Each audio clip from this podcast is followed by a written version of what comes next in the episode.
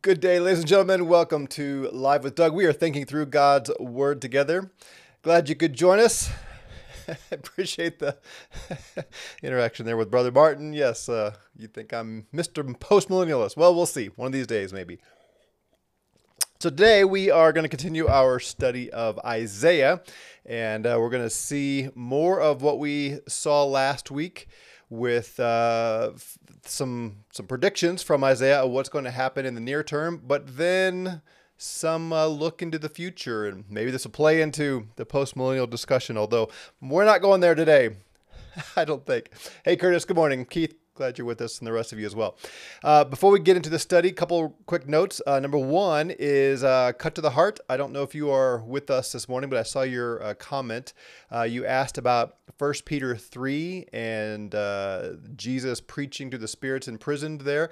you asked for some resources. I do have something. I teach on that every three years in our NCST course, and I do have some thoughts on it. I don't think I have anything that I can refer you to as far as sermons or or anything like that. But let me uh, let me do a little more uh, digging and see if I, I think I might have written a. I know at one point I had a commentary on First Peter, uh, first draft anyway, written that I've never published, and uh, so that might be something I could send to you. So stay tuned. I'll uh, I'll get back to you on that. Second thing is our uh, New Covenant School of Theology, our NCST seminary classes start two weeks from tonight. So if you are interested in uh, taking classes, you can audit them, you can take them for credit. We have a MDiv program. We have a uh, certificate of biblical theology program. We going we're going to start uh, the Gospel of John and the Epistles of John. So one course covered John's Gospel and his three epistles. Uh, we do block courses, so they're four weeks, Monday, Tuesday nights, 5:30 to 8:30 Mountain Time. And if you can't make them live to each of them, we do record them, and you can catch up, uh, you know, a day or two later. So anyway, if you're interested, go to newcovenantschooloftheology.org and hit apply and uh, sign up, and we'll uh, we'll see about getting you enrolled in that. So if you're interested in studying John together with us, we'd love to have you. Speaking of John, that's uh, where I want to start today. As we uh, we will get to Isaiah, but I want to I want to set it up with this. Jesus uh, announced to his disciples in John's gospel that, that the time had come for him to be glorified, meaning uh, the time for his death on the cross was coming. And uh, he says this in chapter 12, leading into a, a passage that I'm sure you're familiar with. He says, Now my soul has become troubled. He's troubled because he knows what's coming is, is the cross. And what shall I say? Father, save me from this hour. But for this purpose I came to this hour. See what he's getting at? Should I ask the Father to, to keep me from the cross? That's the reason I came. That's the purpose I came. He says, Father, glorify your name. Right? So here we see just unwavering devotion to the mission and to the Father.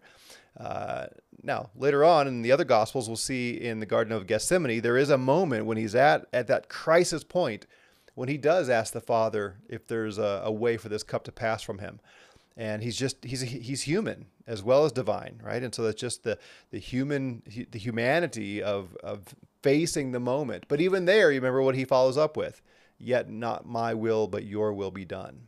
So uh, really great stuff to, to think about but let's let's move on here. A voice came out of heaven. I have glorified it and i will glorify it again so Jesus says, Father, glorify your name. The voice comes from heaven. I have glorified my name, and I will glorify my name again. So the crowd of people who stood by and heard it were saying that it had thundered. Others were saying an angel has spoken to him. Jesus answered and said, This voice has come not for my sake, but for your sakes. And now look at this statement by our Lord. Now judgment is upon this world. Now the ruler of this world will be cast out.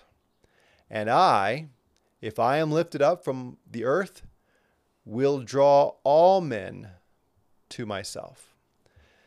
So, a couple things here. You see, as he's heading toward the cross, Jesus says, Judgment is on the world. And the ruler of this world, that would be Satan, right? Uh, he's going to be cast out. And then he says, If I am lifted up from the earth to the cross, I will draw all men to myself. So we have uh, judgment on the world and Jesus drawing all men to himself. Where does he get that? Now, yeah, he's Jesus. He's got, he knows the plan, all that. But my point is, is he is referring to some of the things we've been seeing in Isaiah, and we're going to see it again today in the Oracle of Damascus.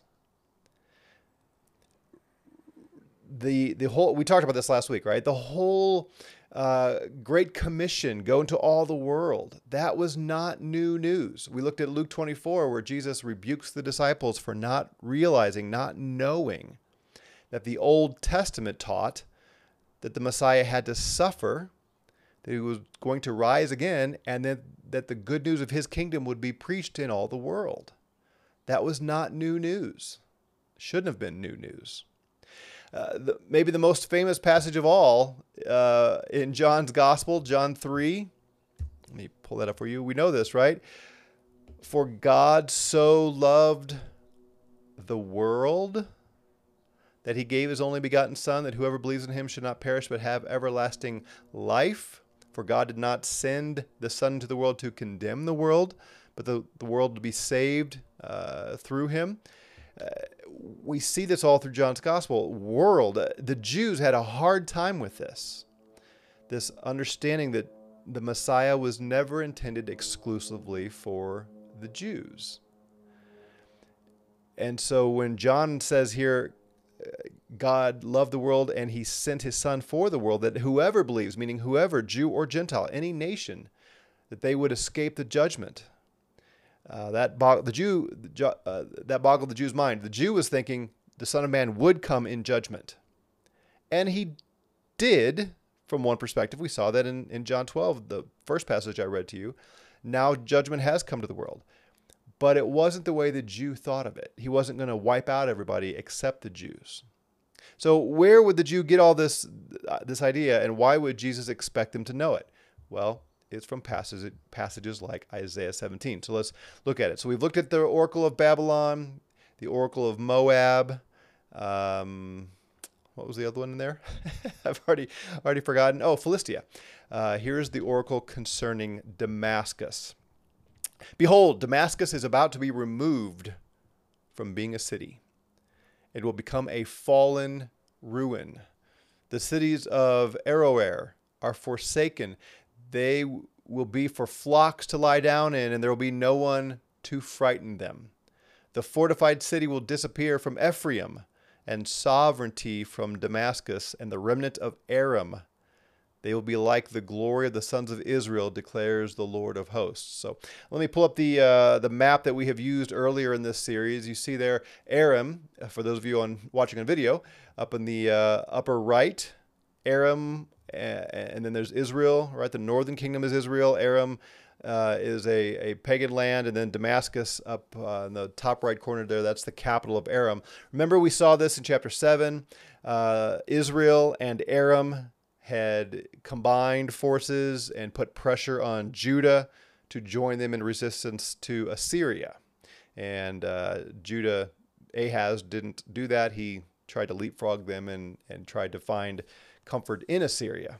Uh, so uh, we've seen Israel and Aram before, Damascus, again, the, the capital of Aram, and now God is predicting that the end is coming for them. Uh, is, Assyria is going to make their way into Aram and Israel and and destroy them, wipe them out. And and God says here that uh, there will be uh, room for the flocks to lie down, and no one will frighten them. There there aren't going to be enough men left to run off the uh, the wild animals that roam around. And interestingly, here at the end of verse three, he says, "They, the remnant of Aram, so they won't all be destroyed, either in Aram or in Israel, which he calls Ephraim here. They won't all be destroyed, but they'll be like the glory of the sons of Israel." Question comes: Is that uh, is that that could be almost a sarcastic statement? The glory of the sons of Israel is going to be reduced to a very small number and Damascus is going to just be just like that. Or it could be a hopeful statement that there will be some in Israel and Aram that will be left. Both of those are kind of uh, laid out here in the upcoming verses. So it's hard to d- decide which of those verse 3 is talking about. But he does go on and explain that both are true. There will be a remnant and there will be judgment. Now, in that day, the glory of Jacob will fade. See, there's the judgment. Jacob, or Israel, will fade. And the fatness of his flesh will become lean. It will be even like the reaper gathering the standing grain as his arm harvests the ears, or it will be like one gleaning ears of grain in the valley of uh, Rephaim. So, eh, like when when the farmers are out there with their sickle and they're reaping the harvest, and most of the grain is gathered in, most of the, the wheat is chopped down, that's what's going to happen to Israel and Aram. They're going to be devastated and demolished. Yet, verse 6 gleanings will be left in it, like the shaking of an olive tree, two or three olives on the topmost bough, four or five on the branches of a fruitful tree declares the Lord, the God of Israel. So the, the, the, fruit in the uppermost part of the tree kind of thing that you can't quite reach too easily. There will be a few of those left. Uh, it won't be complete annihilation of these nations, but near annihilation. In that day, man will have regard for his Maker, and his eyes will look to the Holy One of Israel. He will not have regard for the altars, the work of his hands, nor will he look to that which his fingers have made, even the Asherim and incense stand. So again, interesting. We have we have judgment coming. We have the preservation of a remnant, and then this this declaration that uh, the the remaining people will abandon their false gods, their idols, and will look to the Holy One of Israel. That's that's God. Which raises the question: When? You know, is this is this talking about the exiles that do get to return to Jerusalem? Ezra and Nehemiah and, and those of their day? Maybe. They they certainly did turn their backs on the idols, and uh, and from that point forward, were uh, were not given to idolatry per se. But Aram seems to be included in this as well. They're part of this vision and we don't see Aram, we don't see the, the Gentiles, the pagans, trusting in the Holy One of Israel. So it raises that question when is this, uh, the fulfillment of this? And that was the first in that day statement, which is a recurring phrase we've seen before, and we're going to see it three times here. The second one is in that day, their strong cities will be like forsaken places in the forest or like branches which they abandoned before the sons of Israel, and the land will be a desolation. So we see more judgment here, more statements of the judgment in that day. Why? For you have forgotten the God of your salvation.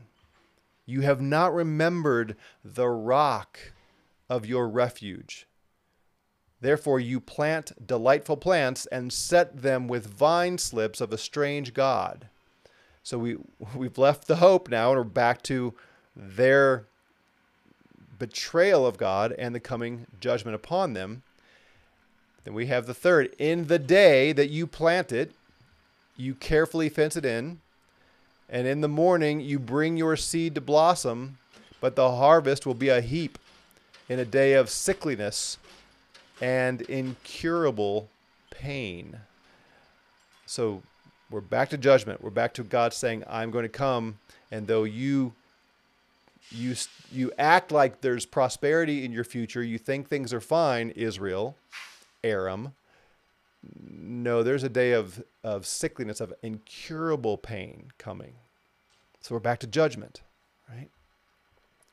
And then he pronounces a, a curse, alas, or or woe uh, the uproar of many peoples who roar like the roaring of the seas and the rumbling of the nations, who rush on like the rumbling of mighty waters.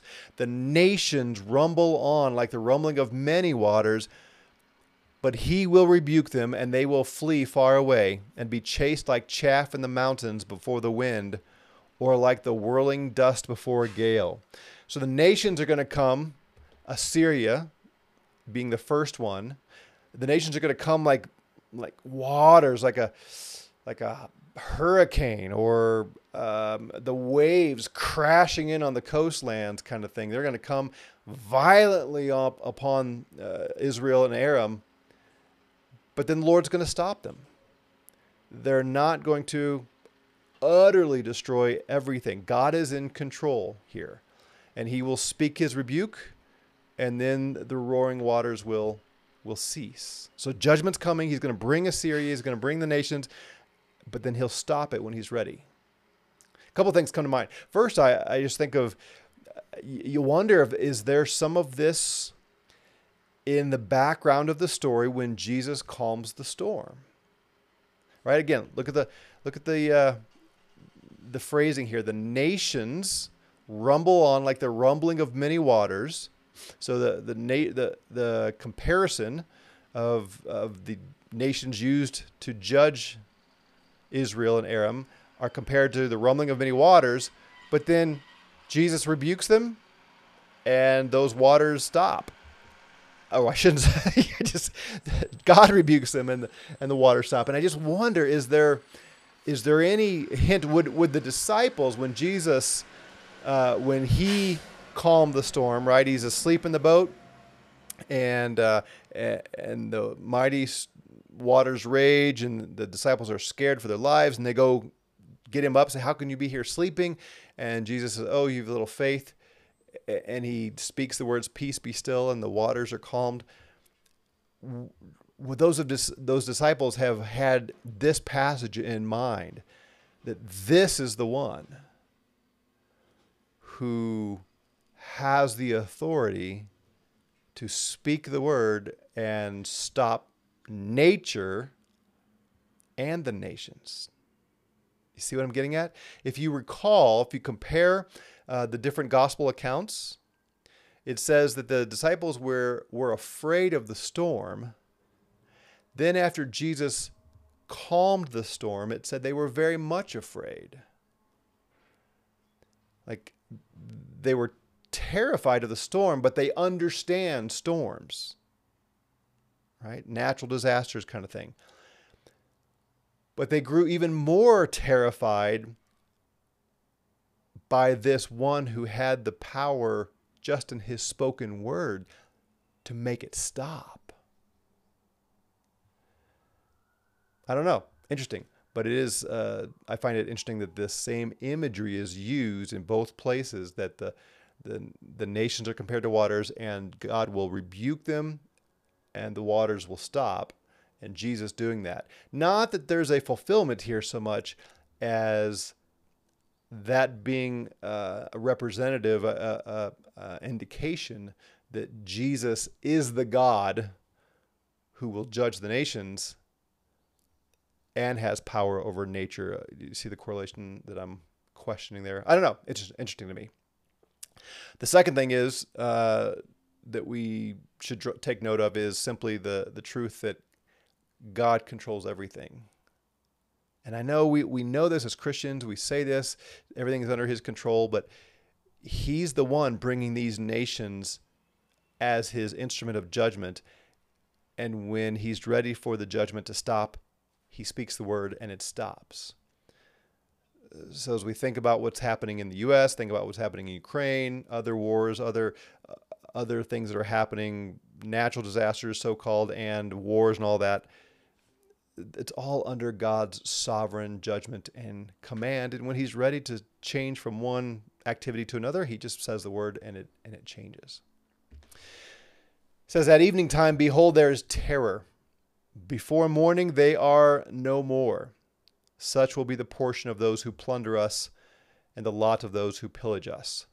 So this is now Isaiah identifying with uh, those who are experiencing some of these threats. And he says, when God is ready, he'll shut it down and uh, their portion, they'll be terrified now when God decides it. And, and those who pillage us, God will protect us when he's ready, which is important for us as we look. I know uh, some of our folks here that are with us this morning are experiencing some of this persecution in a sense, for standing uh, with conviction Uh, some at least part, partly, partially motivated by uh, what they believe are pleasing to the Lord, and it's costing them.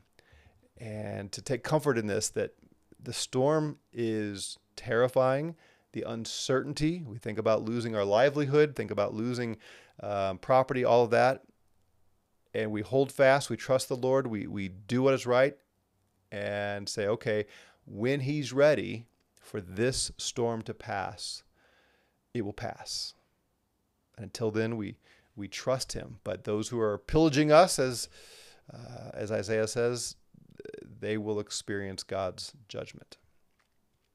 Then, chapter 18 Alas, O land of whirring wings, which lies beyond the rivers of Cush. So, if you know your map, uh, I don't think this map has this. No, it doesn't. It doesn't go down that far. But if you if you follow it on down through Judah and further south, if you were to pull up a map there, uh, this land of Cush, there's Ethiopia, you know, south of Egypt into some of those lands. Cush is down there, and that's what's being discussed here. The the lands uh, in ancient Cush in Ethiopia, south of Egypt. Uh, those lands that lie beyond the rivers of Cush, he says, which sends envoys by the sea, even in papyrus vessels on the surface of the water. So those those lands south, way south of Judah, down to Egypt and Ethiopia and such, they are sending envoys to different nations seeking alliances to try to uh, repel the Assyrians. They know this nation is coming. They know they are fierce, and they're seek they're sending these messengers throughout the, the various lands saying, "Hey, who will join with us to uh, to try to stave off the attack of the Assyrians?" And, and here's their message: Go, swift messengers to a nation tall and smooth, to a people feared far and wide, a powerful and oppressive nation whose land the rivers divide. Uh, so they're seeking anyone who will help anywhere, including Judah. And then we get what I think is Isaiah's response to those envoys. So imagine this say Ethiopia, sending messengers to the king of Judah saying, Hey, will you help us? Will you join forces with us in trying to resist Assyria? Isaiah shows up. He's part of this meeting, and he has a different message to declare than they were expecting. You are seeking help from other nations, and Isaiah says, Let me tell you where there is hope. Let me ter- tell you where there is salvation from the enemies that are coming. This is what he's going to say here is very similar to what we saw last week. That they're looking for a human explanation of all these things, and Isaiah preaches the gospel to them. Isaiah tells them, join forces with us in waiting for the one judge who's coming. Look what he says all you inhabitants of the world and dwellers on earth, as soon as a standard is raised on the mountains, you will see it. And as soon as the trumpet is blown, you will hear it. See how he's using the same imagery that we've seen earlier? That God is going to put his, his banner up on a hill, clear out all the trees in the forest and anything that might obstruct the view. He's going to put his, his flag up there and wave it, and the nations are going to see it. People are going to see it. And he adds to it here that the trumpet is going to blow. And it's going to blow so loud that all the nations everywhere, even down past Egypt, they're going to hear this trumpet that is blowing. Is this the last trumpet? Maybe. For thus the Lord has told me, I will look from my dwelling place quietly, like dazzling heat in the sunshine, like a cloud of dew in the heat of harvest. What does that mean? Well, heat in sunshine, that's just the most natural thing in the world, right? It's it's obvious. It it's not uh, it's not remarkable. dew in the heat of harvest, dew in the in the morning, right after a cool night before the the sun comes. You have the dew uh, on the on the crops. So God is sort of uh, just just observing in His dwelling place from he, he's in heaven and it's as obvious his his observation of all that's happening is as obvious as as the sun producing heat. It's not a remarkable thing here. He's watching. He says for behold the har- or before the harvest rather as soon as the bud blossoms and the flower becomes a ripening grape so when it's time then he will cut off the sprigs with pruning knives and remove and cut away the spreading branches. When God decides it's time for the harvest, he's just observing, watching, but when it's time, then he will do his act of pruning and cutting off branches. They will be left together for mountain birds of prey and for the beasts of the earth, and the birds of prey will spend the summer feeding on them, and all the beasts of the earth will spend harvest time on them. So his judgment will come, and when he's ready, then he will do his his work, his act, and and there will be nothing left except for the birds uh, to uh, clean up. And then he throws this in here. At that time, a gift of homage will be brought to the Lord of hosts. From a people tall and smooth, even from a people feared far and wide, a powerful and oppressive nation whose land the rivers divide, to the place of the name of the Lord of hosts, even Mount Zion. Fascinating. So remember, we, we've talked about this. Peter tells us that these prophets write, they, they see their visions, they write about Christ and the sufferings he must endure and then the glories to follow. And even they were looking at what they saw and trying to figure out when and what is this really referring to and how does this work? So here we have interwoven the near term judgment of, of Israel and Aram, and God just biding his time until he decides to do this. And yet at the same time, this vision, without warning, is, is bigger than that or broader than that or uh, di- more distant than that, where uh, God's going to put his banner up in the hill and the nations are going to bring their tribute, their here's the gift of homage to the Lord of hosts, to the place where he his name is, Mount Zion. Right? You see that? At that time, a gift of homage will be brought to the Lord of hosts from the people tall and smooth. He, he already referred to these kind of people, the, the, the far off people, the nations beyond Israel, beyond Judah. And they will bring it to the place of the name of the Lord of hosts. What did we look at at the very beginning?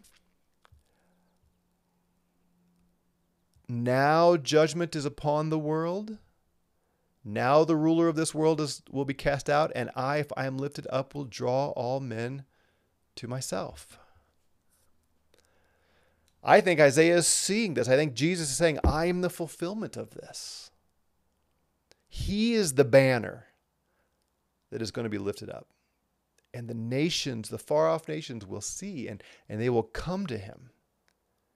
And so he's working out his judgment and his salvation. The nations are both bringing tribute to Jesus as people from every tribe, tongue, and nation come to believe the gospel, put their faith in Christ, and worship Him, and He's bringing judgment upon them. Which maybe we've come full circle, Martin, to the whole post-mill discussion. This is this is what keeps me prevents me from adopting that label altogether. Is uh, still searching through, and, and um, I know you you're gonna have verses to throw at me, and that's fine. You can do that. But I, I what I do see here very clearly are both of these things happening people coming to faith, the nations coming to faith, and Jesus judging the nations. The question is does the Bible also teach a time when uh, judgment will be largely done, and uh, most of the people living in most of the nations are going to be bringing the tribute. And I know there's differences of opinion on different people uh, from people on here, and we'll get into more of this when we get to Isaiah 65 and 66, and even more before that. So, you know, let's not debate this just yet, but feel free to throw your verses at me. I'm I'm happy to receive those. But let's at least let what is being said here stand very clearly. Isaiah foresaw judgment upon the wicked nations and their worship and, and honor of, of his son. And Jesus self consciously spoke of that.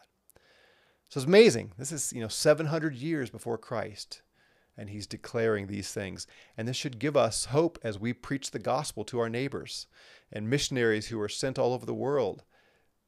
It's hopeful. The people are going to respond. That's what Jesus said. If I am lifted up, and he was lifted up, then I will draw all men. There will be people all over the world that will come to me. So, good stuff, I think. Uh, love this. This is great stuff. We'll continue tomorrow with some more of the oracles and, uh, and see what we can learn from it. Until then, have a great day in the Lord Jesus. Rejoice and be glad in this day He's made. And uh, Lord willing, we'll see you tomorrow. Take care.